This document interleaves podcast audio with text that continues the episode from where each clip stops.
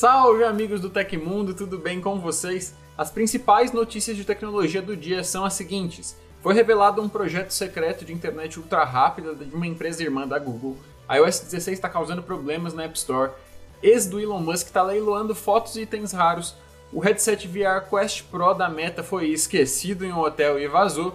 E detalhes da próxima atualização do Windows 11 chegaram. Manda aquele like fortalecedor no vídeo e vamos para as notícias.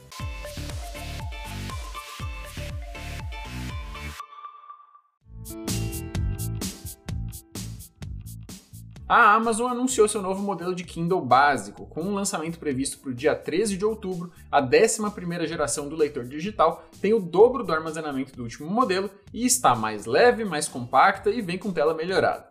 O preço sugerido para o Brasil é de 500 reais. A última atualização no modelo de base do Kindle foi feita em 2019. Agora a nova versão traz 16 GB de armazenamento e conector USB-C para carregamento e transferência de dados. A nova tela continua com 6 polegadas de tamanho, mas traz 300 pixels por polegada de densidade na resolução, o que oferece o triplo de pixels do que a geração anterior. O peso do dispositivo é de 158 gramas. De acordo com a companhia, o novo Kindle possui autonomia de bateria de até 6 semanas com uma carga carga. A Amazon ainda destaca que a estrutura do dispositivo, agora levemente reduzida, foi desenvolvida usando de 30 a 75% de plásticos reciclados e 90% de magnésio reciclado. Outro destaque do aparelho é a nova cor azul, além da opção preta clássica que continua existindo. Já as novas capas de tecido para o Kindle estão disponíveis nas cores preto, cinza, rosa, azul, verde e lavanda. A pré-venda do gadget já foi iniciada.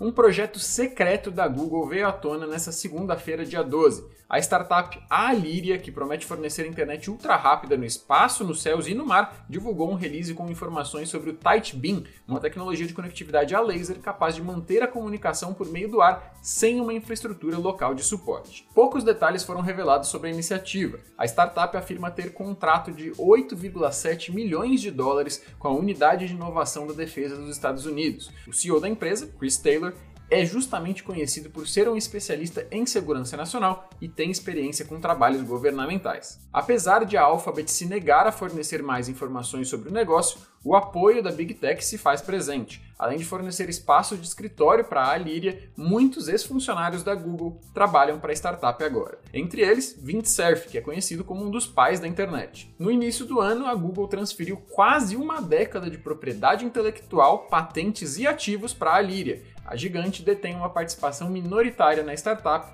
mas os números exatos da sociedade, recursos financeiros e outras coisas continuam em segredo. Uma pesquisa realizada por cientistas na Universidade de Birmingham, na Inglaterra, publicou um estudo sobre a descoberta de duas superterras localizadas a cerca de 100 anos-luz do nosso planeta.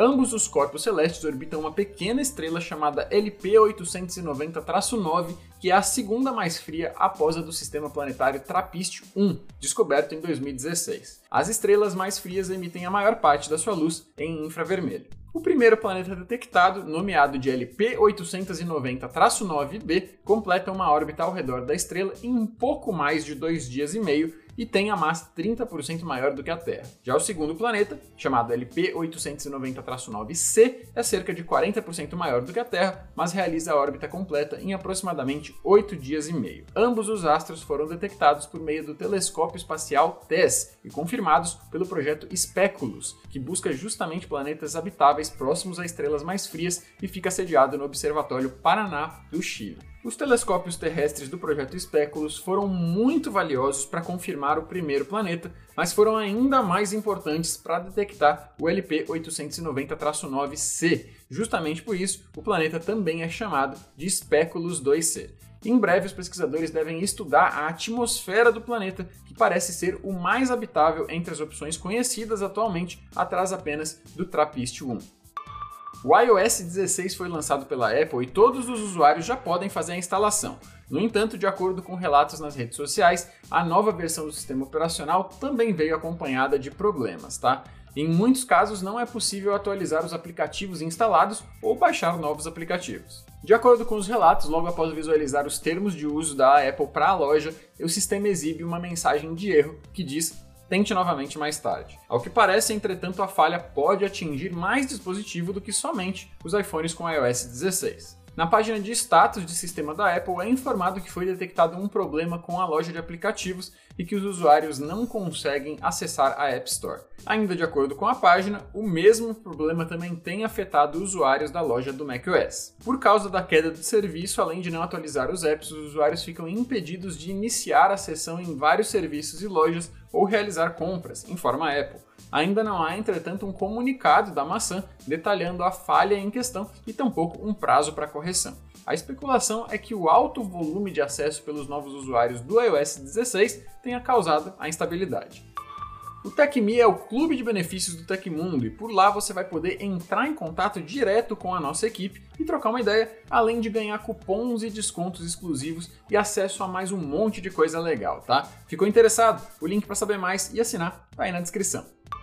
A ex-namorada de Elon Musk, Jennifer Gwynne, resolveu se desfazer das lembranças do seu relacionamento com o CEO da Tesla e colocou 21 itens em leilão, entre eles fotografias e objetos assinados pelo bilionário. O objetivo do leilão é arrecadar dinheiro para pagar a faculdade do enteado de Gwynne. O leilão segue até quarta-feira, dia 14 de setembro, no site do RR Auction, sediado em Boston. O lote com o lance mais baixo, que contém uma fotografia de Musk em uma refeição com amigos, foi de apenas 134 dólares. Por outro lado, um cartão de aniversário assinado pelo magnata está custando mais de 10 mil doletas. Entre os itens também está um colar de ouro de 14 quilates decorado com uma esmeralda extraída das minas de Errol Musk, o pai do CEO, lá na Zâmbia. As fotografias são a maior parte dos objetos que estão sendo leiloados. Há registros do CEO da Tesla usando o computador, em viagens e em momentos íntimos com a ex-namorada. Nas imagens é possível conferir como o magnata era com apenas 24 anos de idade. Outro item da coleção que chama a atenção é uma nota de um dólar assinada por Musk. Faz tempo que não aparecia por aqui aquela famosa editoria de produto hypado de alto valor e esquecido por um funcionário em bar ou hotel, né? Pois hoje tem. Prometido por Mark Zuckerberg para o mês que vem, o tão esperado Quest Pro da Meta teve um vídeo de seu unboxing vazado no Facebook por Ramiro Cardenas.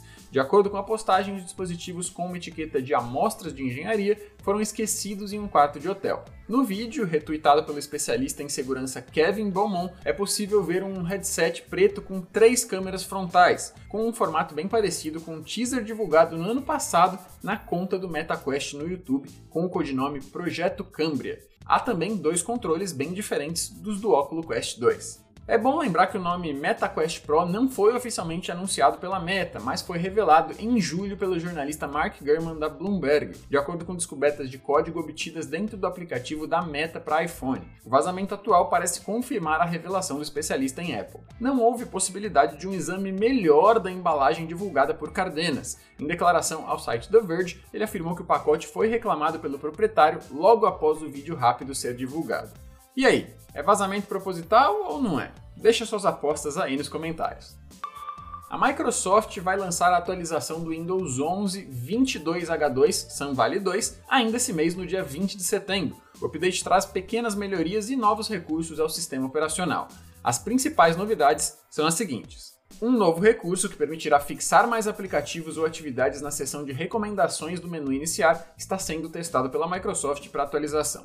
No futuro, a guia também poderá abrir arquivos no Office Web. Entretanto, é necessário que o dispositivo não venha com aplicativos de área de trabalho completos. O gerenciador de tarefas vai ganhar um novo design baseado em Fluent UI e WinUI, tornando o aplicativo mais acessível em dispositivos touchscreen. Além disso, a nova versão do sistema usará uma barra lateral ou um menu hambúrguer para exibir processos e opções de desempenho. A barra superior passa a exibir então a marca e o nome do dispositivo, modelo, CPU ou RAM em uso. Após o update, o recurso de arrastar e soltar na barra de tarefas estará de volta, permitindo tanto arrastar arquivos para aplicativos fixados na barra ou até levar apps para criar atalhos. Um novo recurso também vai impedir que códigos maliciosos sejam inseridos em processos de alta segurança. A função pode ser habilitada em Segurança do Windows, acessando a pasta de Segurança do dispositivo, depois Isolamento de núcleo. Por fim, o explorador de arquivos agora terá suporte para guias no Windows 11 versão 22H2, possibilitando gerenciar pastas e diretórios com facilidade, com uma experiência semelhante às guias do Microsoft Edge. Se você ficou interessado, saiba que qualquer usuário do Windows Insider pode acessar o canal beta para baixar a última atualização do sistema operacional e então fazer a sua instalação. Só lembre de fazer um backup dos arquivos importantes antes e evite testar betas em sua máquina principal de estudos ou de trabalho, já que essas versões de softwares têm mais chances de ter problemas graves e apresentar incompatibilidade com outros softwares. Aconteceu na história da tecnologia. Em 13 de setembro de 1983, a Osborne Computer Corporation declarava falência. Isso aconteceu apenas dois anos após a companhia produzir o primeiro computador portátil do mundo, o Osborne One. Reza a lenda que o motivo do fracasso foi o vazamento do sucessor, Osborne Executive, que teria levado compradores a cancelarem os pedidos do Osborne One. Mas a realidade é que a empresa fracassou mesmo, principalmente por causa de questões de pressão dos competidores e falhas de gestão.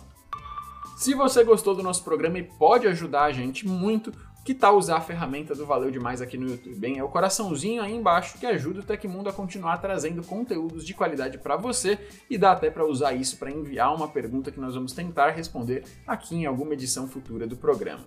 Não esquece também de clicar nos links na descrição do episódio para aproveitar a oferta de hoje e também para conhecer o TecMe, que é o nosso clube de benefícios. Isso ajuda demais a gente. E essas foram as notícias do Hoje no Tecmundo dessa terça-feira. Aqui quem fala é o Léo Rocha e você pode me encontrar no Twitter e no Instagram pela arroba LeoBRJor. Fiquem seguros, um abraço e vejo você na próxima.